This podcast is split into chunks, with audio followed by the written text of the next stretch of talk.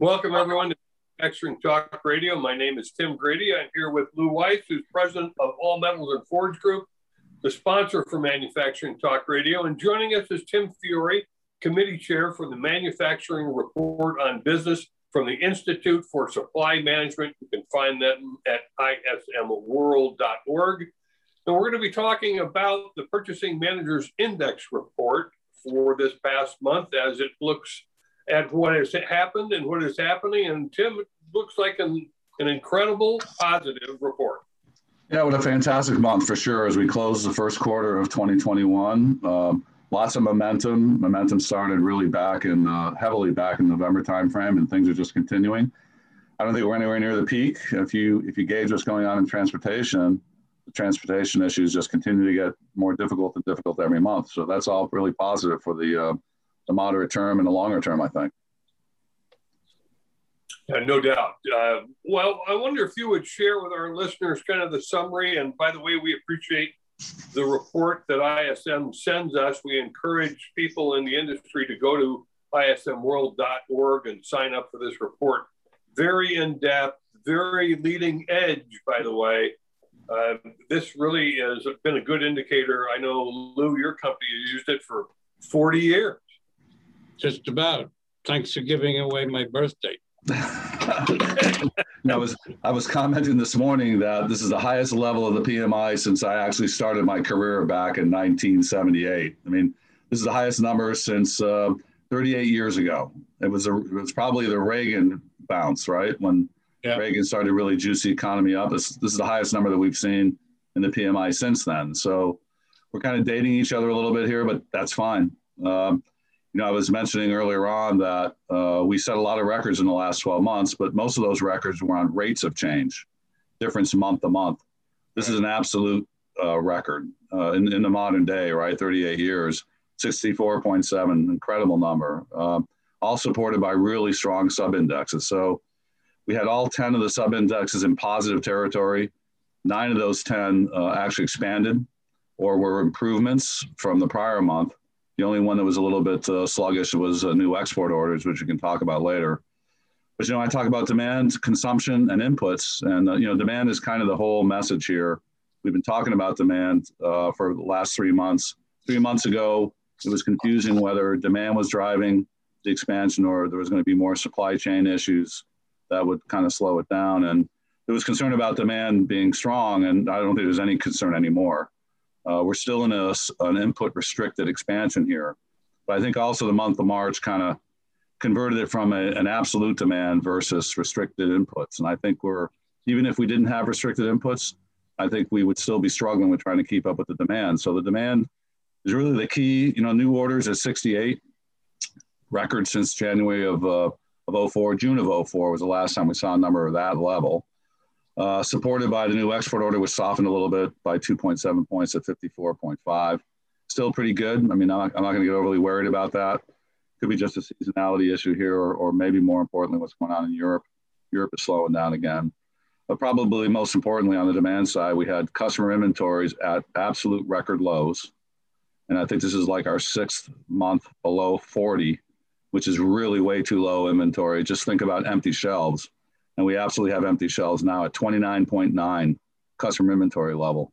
And if you look at all the, the top six industry sectors that I watch, they're all down in that territory. So, you know, the big industries that drive the manufacturing economy have very low customer inventories. So let me ask you a question about that. Uh, if the inventories are at record lows um, and new orders is at record highs, how does that work? Why why is the inventory so low if they're already placing their orders, or is there a time lapse? Well, I mean, there could be a little bit of a bump there in the new order level just to try to get those uh, customer inventory shelves filled. That could be taking place here, and I, I think that's, that's part of it. But I think it's absolutely pure demand across all the industry sectors that's driving that demand. Uh, absolute demand by customers, consumers or industrial customers. I think it's just taken off. And then, you know, to top that all off, I mean, we ended up with the strongest backlog number ever. We've never had a backlog number this high. So, you know, high input demand, customer inventories very low, Uh, backlog ended up at record highs. So that all bodes really well for the future for sure. But we have definitely pulled out two quotes that you just gave one record highs and the other one uh, the record low of uh, 29 whatever uh, for inventory. So uh, we're going to have to throw your throw a quote out there for you. You're more than welcome to do that. So let's so let's talk about consumption. You know the, the produ- consumption for me is production and employment. And I, I see that as kind of a result of demand and inputs. So production's uh, at 68.1 highest number since june of 04 again. So, you know, really good number. And employment almost got to 60. And, you know, we've been struggling with employment since uh, the whole pandemic started. So we're continuing to struggle, but we made some progress, you know, across all the industry sectors. More to come. But, you know, I think, like I said, March, I think is a month where, you know, the, the, the, the people impact because of the virus is now diminishing. And the demand growth is overwhelming it. So, and I see every month that goes by, the employment situation should improve a little bit offset though by the fact that we now have uh, extended unemployment benefits through September of this year, which makes it really hard for manufacturing people to get people back to work. They're, we're still struggling. Uh, we had some pretty high numbers on the hire to fire ratio and the hire to force manage. I think the hire to fire was 13 to 1. So we had 13 companies looking to hire and only one looking to fire. And I think we had five to one people looking to hire versus manage their workforce.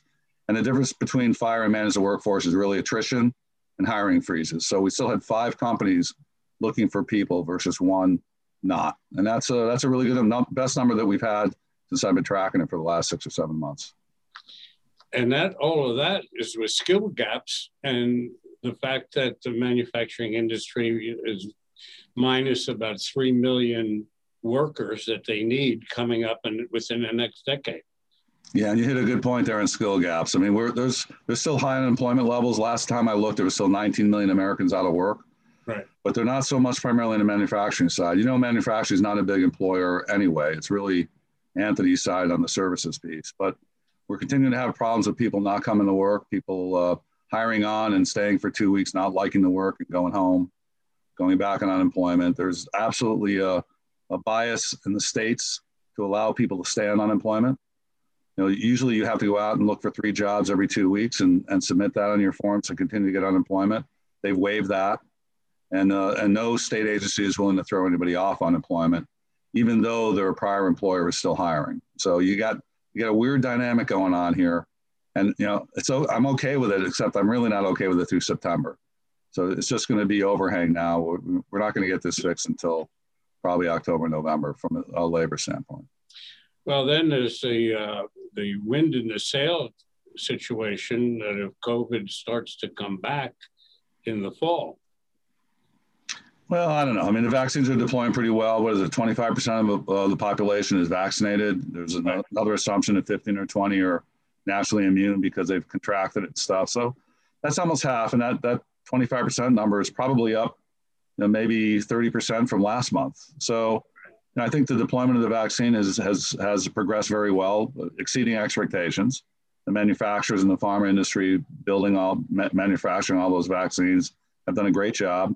The people distributing it, uh, large scale and at clinics have done a great job. I don't think that anybody could have done much better than this. So it's just a matter of time, really, for everybody to be kind of safe. I, you know, I've noticed a big difference. You know, I live in Florida, and I mentioned to, to, to Tim when I got on here that I'm up in Connecticut and I'll tell you, there's a big difference in the way people deal with it.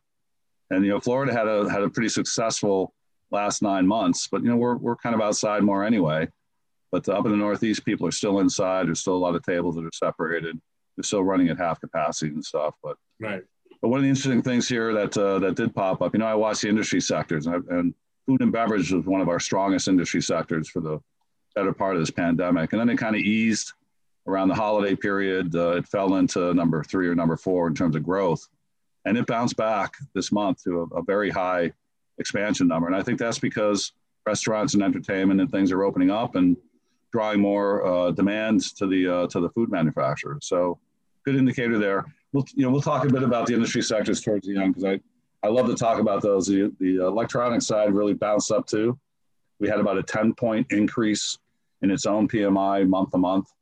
And uh, you know, people are, are reading about all the chip problems. They're real. The lead times are long. It's nothing that's going to be resolved in the next six weeks. Uh, indications are now that it's probably going to carry through to the fall, and that's going to continue to kind of handcuff the manufacturing sector, especially automotive. Yeah, and so on the transportation equipment side, we had a little bit of a softening this month. Uh, transportation equipment's been climbing out really steadily since August of last year. We had a little bit of a bump, I think, back in November, but very, you know, very little softening. But it's softened this month, and and I think the reason is is that you know the auto guys are having rolling furloughs because they just don't have the material, so they can't keep their, their plants employed and produce cars when you're missing you know key parts. You just can't roll them off and leave them out in the lot. So they've chosen to uh, furlough people. But you know, all that really means is that that's going to be pent up demand when uh, semiconductors and plastics kind of free up because plastics are a big problem right now. Then there's going to be there's a lot of car lots that are empty. The uh, customer inventory number in the transportation equipment se- sector is down in the 20s. So wow. you know they're going to have to refill all that. I mean, the good thing I think about all this inventory stuff is even when demand kind of eases a bit, you know, we got to refill the manufacturing raw material inventory You've noticed it's been hanging around 49 to 51. It's not really growing, and you know we want it to grow. And the customer inventory number is extremely low, and all those shelves have to be filled. So even when demand kind of slackens off here, we're still probably going to be a couple of months to refill inventories, if not three months. Tim, there's some talk about the GDP uh, first quarter, maybe second quarter being in the eight to 10 range. Would this number compute to that? Well, I saw the Fed revise their uh, revise their GDP for 2021 really high. I think it's six, 6.5. They're thinking so we're going to see a 6.5 percent growth in 2021. That's a really good number. Uh, yeah, happy to see that. Wrong. I'm not sure I've ever lived through that. I think I'm living through it now, which is good. Right, right. So we, will see. We'll see what happens in Q1. I think Q1 is going to be pretty strong, Tim. I think it's going to be a pretty strong number. Lew and I were talking earlier about pricing in in the steel industry. Uh, hot rolled and cold rolled is almost at all time highs, and pricing in your report seems to be moving with you know that upward trend.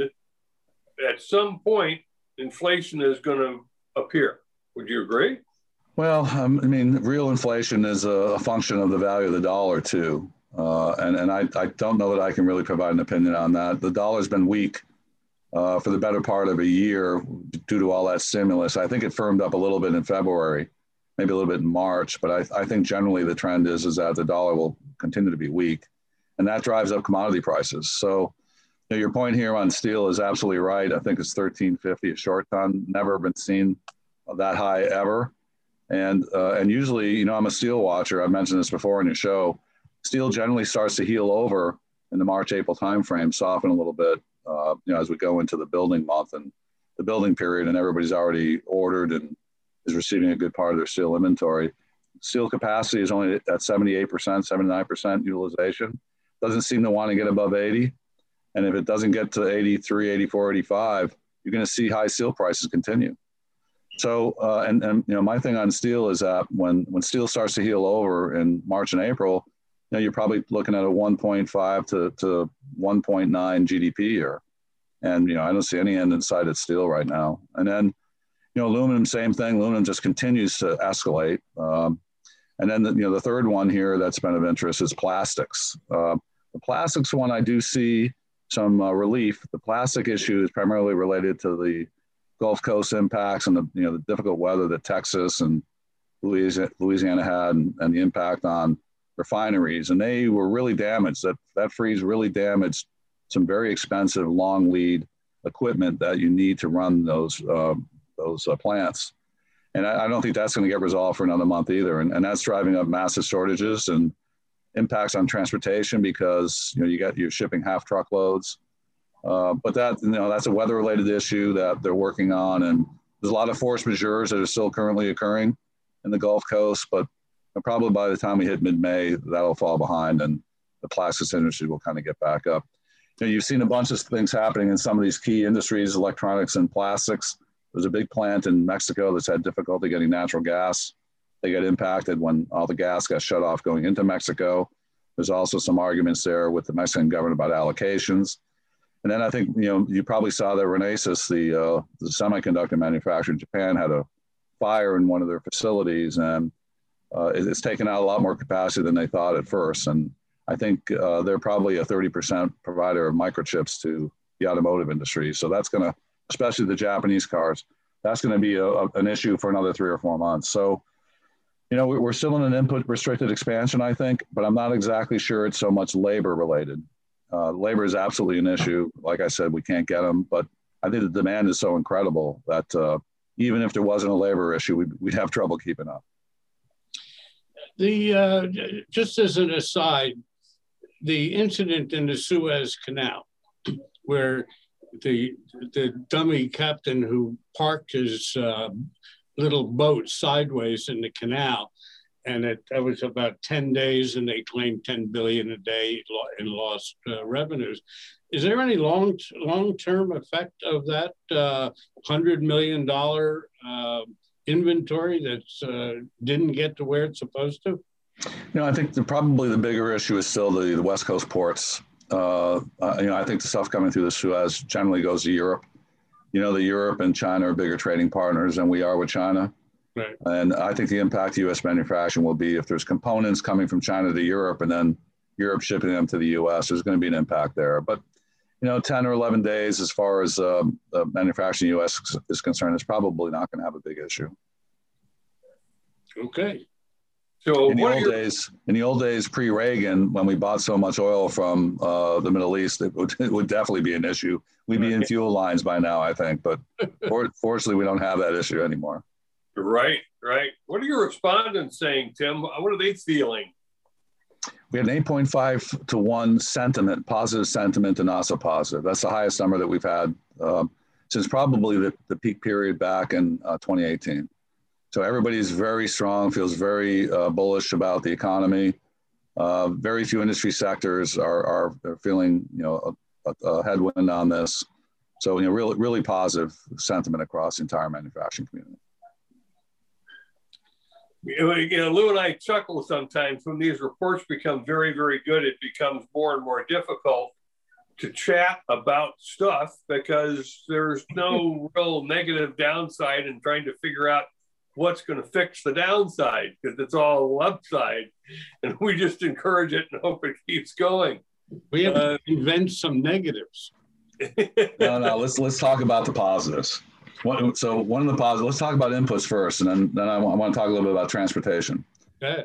so the input side you know supplier deliveries inventories and imports uh, supplier deliveries continue to expand at a 76.6 the highest number since april of 1974 wow. And that's that's that's the oil crisis. I think that's probably the oil crisis. It's, right. I think 73, 74, right, right? right? Yom Kippur War and all that. So suppliers continue to struggle and at worse rates. Um, and I think the transportation sector is a big indicator of that. And I'll, I'll, I'll uh, give you my perspective on that in a few minutes. Inventories, you know, at 50, 50.8, 51. Like I said, we just can't seem to get them to move, but that's okay because the output is still there. Um, the backlog is growing. Uh, I, I, don't think it's it's absolutely restricting production, but we'd like to see it grow. If it grew, you'd see the PMI go up even higher. But uh, inventories have been a non-factor in the PMI for the last six months, and imports uh, stayed a little bit a little bit stronger, a little bit less than a point. There's still port congestion. Um, there's not a lot of comments here coming about coming in about uh, about China having difficulty keeping up. But uh, I like to see that import number grow too. I think the whole issue around supply chain stability seems to be diminishing. I think we're in such a demand driven economy here that uh, we're really not spending a lot of time looking at reshoring and nearshoring. I think you're, you're going back to your old sources and increasing the demand because they're qualified and they're able to manufacture. So I think uh, I think that's the story on imports. You know, transportation is a good indicator of what happens in manufacturing which is a good indicator of what happens in the U.S. economy. And let me let me throw some numbers out to you here on transportation. They're they're really impressive. So in the supplier delivery area, you know, I I, uh, I count up the transportation comments because I, I think that's where they'll probably show up the most. In March, we had 39% of the comments are transportation related, port, uh, road freight primarily, not so much air freight, but uh, ocean freight, road freight, uh, access to containers. In February, that number was 34%. So we're up five points, you know, about 15%. Um, in January, we were at 28%. In December, 24. So it just continues to get worse. And, and I don't see any end in sight, which is a good thing, really, because as long as transportation stays heated, that means that there's continuing demand and people are struggling to keep up. So, uh, you know, I think that's the real indicator. Watch transportation. When we see that kind of soften a bit and the problems go away, then it probably indicates that there's a softening at the lowest level of manufacturing, and uh, and that will mean that we're going to see a softening longer term. But like I said, even when that does happen, we've got all that inventory to refill, and you know that's probably going to be a two or three month thing just to do that, and all that backlog to burn off. So you know prices, uh, which is another really sub element of the input side, uh, 85.6, the highest number since July of 08. And, uh, and continuing to go up. Like I said, it's primarily plastic, steel, aluminum, there's copper, brass, uh, a lot of chemicals. You can see them in the report, a lot of different types of chemicals. Uh, PPE doesn't seem to be a big issue anymore, uh, except for gloves. People seem to be able to get enough PPE. Probably a combination of the supply channels opening up as well as maybe demand softening a little bit. But uh, you know, you know, watch that, watch the prices index. If it starts to ease a bit, you know, down back down in the 70s, then you know it becomes more of a buyer's market. Sellers have a little bit less leverage. Uh, that leverage will probably come from a little bit less demand. But at present, I mean, like I said, the only thing in this report that uh, wasn't super strong was the new export order number. And I think you could probably argue that that's got something to do with Europe going back into another lockdown session, which is really unfortunate. It seems that it seems that the, the I, well, I think their issue is really that um, they allowed the European Union to to access their vaccines, and uh, and a, a, bit of a bureaucracy maybe they didn't really execute quickly, and uh, they're arguing a bit about allocations and prices per shot. And In the meantime, they've got you know people over there who aren't even vaccinated. I was on the phone with a friend of mine in Germany the other day, and uh, he told me that his uh, his parents just got their first shot, and they're in their 80s. And here in the U.S., we're vaccinating 18 year olds. So big, big difference. Yeah, no doubt. Uh, we, one thing that we didn't talk about, it might have an effect on uh, uh, some of the things that we talked about, and that's the uh, import tariffs that uh, we still have in place. And doesn't seem as though the present administration is really uh, gaga over addressing the tariff issue. But wouldn't either lowering the tariffs and lowering the price do something with regards to price pressures here in this country, number one, and also take care of the issue of uh, product shortages? Well, yeah, you've seen the information coming out of the administration that uh, we're in a position with tariffs here, primarily with China, that we're in a position. And I think you've, you've heard me say, and, and you guys know this, that you know, doing business in China and the way China does business worldwide is a little bit inconsistent with, you know, a free market. And, you know, they've got this big brother backing them all up and continues to back them all up. So I, I don't argue with uh, what they're doing. You know, take your time. You're, you're in a situation here that you inherited, and don't just take it apart just to take it apart. Uh, it was a primary cause of manufacturing slowing down in the 2019 timeframe. We were in a manufacturing recession back in the summer of 2019 before the pandemic hit. Mm-hmm. So, and and uh, the determination was that it was primarily tariff related. That the headwinds on tariff were probably dragging the economy down, maybe uh, 0.8 points or maybe even one point. So we still have those same tariffs generally. Uh, I think the North American market has been freed up from a steel and aluminum standpoint. But you know, take your time with China. Let's let's figure it out. We need to figure it out. Two biggest economies in the world. Uh, our biggest trading partner, the biggest trading partner with Europe, absolutely important to the world economy. We got to figure it out. But you know, take your time. Uh, no comments at all from the panelists on tariffs. None. So we're kind of used to it. Uh, we're probably paying it, and okay, we're paying it. So uh, it's, it's probably opportunity for the future growth potential. You know, when they finally kind of come up with a play, a, a plan to work it, assuming that China is going to cooperate, and uh, and we're the, the, arguments that we have with China are fundamental to how China operates, which is going to be a, a difficult thing to resolve. Sure, always has been. Yeah. And we were uh, going to have a discussion. Uh, gosh, I think it may be as soon as Friday. It could be Monday. With an economist uh, we've already put the show in the can and we're going to put it out there for the public to hear. Dr. Chris Kuehl, and he was talking about inventories, and we've shifted from a just-in-time inventory to uh, when can I get it? uh, are consumer, I'm sorry, are the, the people who have low inventories going to keep their inventories down for cash management purposes? No, I don't think so. I, I think, you know, if you're operating a factory, supporting a factory, you'll take whatever you can get and you'll take more of it if you can because it gives you more assurance. And I think some of that is showing up in the new order number. So, you know, we went from lead times being extended back in the fall of last year to shortages showing up in terms of the primary comments I was getting. So lead times are first, and then shortages showed up, which you would expect because you place your orders in advance, and then a shortage is when you don't have what you want when you expected to get it. So you know, I, you know, I, I, I think that factories are taking whatever they can get. They're not very concerned about having overstock in certain items. They're really being eliminated by, by that one or two golden bullet, golden bolt, whatever you want to call it, and it will continue to be that way now for the next six months know, I've heard of some situations where um, people were, were going to take excess inventory and furlough for a while, but they wanted inventory just to make sure that they had it when they restarted. So the whole thing about just in time, remember, just in time is primarily around quality improvement.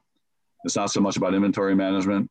We kind of converted the two into the same, but it's really about, you know, make, make only a few so that if there's defects or you can improve it, you can improve it very quickly and not have all this stuff that you got to rework and stuff. And then we turn that into a cash flow management thing I made it a primary goal of all manufacturing people to keep inventory turns way up. But I, th- I think that's not a, that's not been an issue now for quite some time. We saw it obviously when the uh, pandemic hit March and April, May. Everybody was concerned about liquidity.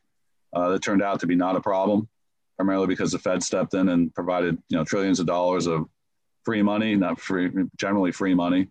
So now I don't think investing in inventory is anything that anybody is overly concerned about right now besides maybe some manufacturing guys that have sub-optimized objectives. But in the end, they need to have output. It's not so much about making the cash flow numbers, making sure that you make the sales. I think that's where we are today. Okay. Book every order. Book every order, build it quickly and ship it. extended lead times are bad. I mean, because you know, yeah. it's like a whipsaw. When you have extended lead times, people place orders to make sure they're in queue. And then when demand starts to soften, you've got all these orders out there. Some people may have committed money and funds and resources to it. So there's a value already applied. All of a sudden you don't need it. Somebody's got to hold it. That was the best rule of thumb is to hold the inventory at the lowest level of the supply chain. That's always the best rule. And uh, you know, hopefully we won't get into that mode. But you know, you can see with extended lead times and stuff, which we have. I mean, steel mills are a good example. I've heard stories about cash on order placement for steel mills and things because they don't want to get stuck with inventory either. So it's a, it's a great time to be in manufacturing for sure.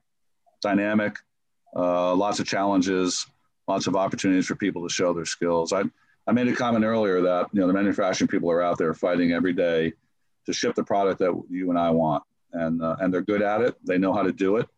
Uh, there's nothing really new here. Uh, it's just the extent of the uh, of the impact of it all, and you can count on them doing what they got to do because uh, that's what they're going to do and they know how to do it. So a lot of do's and know how to do, but I'm, I'm happy that the, we got good people out there in the U.S. and they know how to make stuff and get it done, and and it's happening. You can see it by the production number. Well, this certainly is one of the best reports that we've heard from ISM in a very long time. This is terrific, and all we have to do is keep our fingers crossed for April. I, yeah, I think I think this is the best. You know, we overperformed by almost three points. So the economic community thought we'd come in at 61. You know, we came in at 64.7. So the problem now is okay. What's the expectation for April? I don't. I don't know. I don't know how to answer that. I'm not going to do any predictions anymore. I'm, I'm off on everyone. I, I knew not to ask you. Yeah, don't ask. the, the good thing is my predictions are usually conservative, and and we keep overperforming. So let's keep overperforming. I think you know, we have all industries, the big six industries, all uh, responding well. Like I mentioned, uh, uh, petroleum and coal products came back into over 55 expansion. That was a big help to the uh, the PMI number. You know, I think computers jumping 10 points on its own PMI was a big help for the manufacturing sector. Uh, offset a little bit by some softening in transportation that will probably continue for another four to six months, and uh, some softening in chemicals, which I think will bounce right back. So you know, I think we're in a pretty good position here for Q2. Tim? Sounds terrific, Tim, and we appreciate you being with us. As I said at the top of the hour, the ISM report is pretty leading edge. we encourage all of our listeners to go to ismworld.org and get a copy of it. Uh, what, I think it's just a simple registration and they can send it to you. They have a really great graphical version of it as well that's worth a good solid read. Tim, thanks again for being with us to share this extraordinary report. Thanks, Tim. Thanks, Lew. Glad to be here. And we'll see you next month. You bet. Very good. Have a stay, stay safe and stay healthy. Yeah, thanks, guys. Thank you. And we've been speaking with Mr. Tim Fiore, who is the committee chair of the Manufacturing Report on Business for the Institute for Supply Management, ismworld.org. And while you're surfing the web, please go to Jacket Media Co. Co. jacketmediaco.com, and you can find links to all of our shows. And you can also find us on your favorite podcasting platform if you're just listening to the audio version. Come back and visit us often. And thank you for listening to this episode of Manufacturing Talk Radio.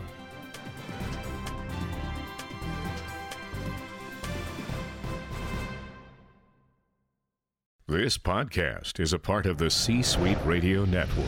For more top business podcasts, visit c-suiteradio.com.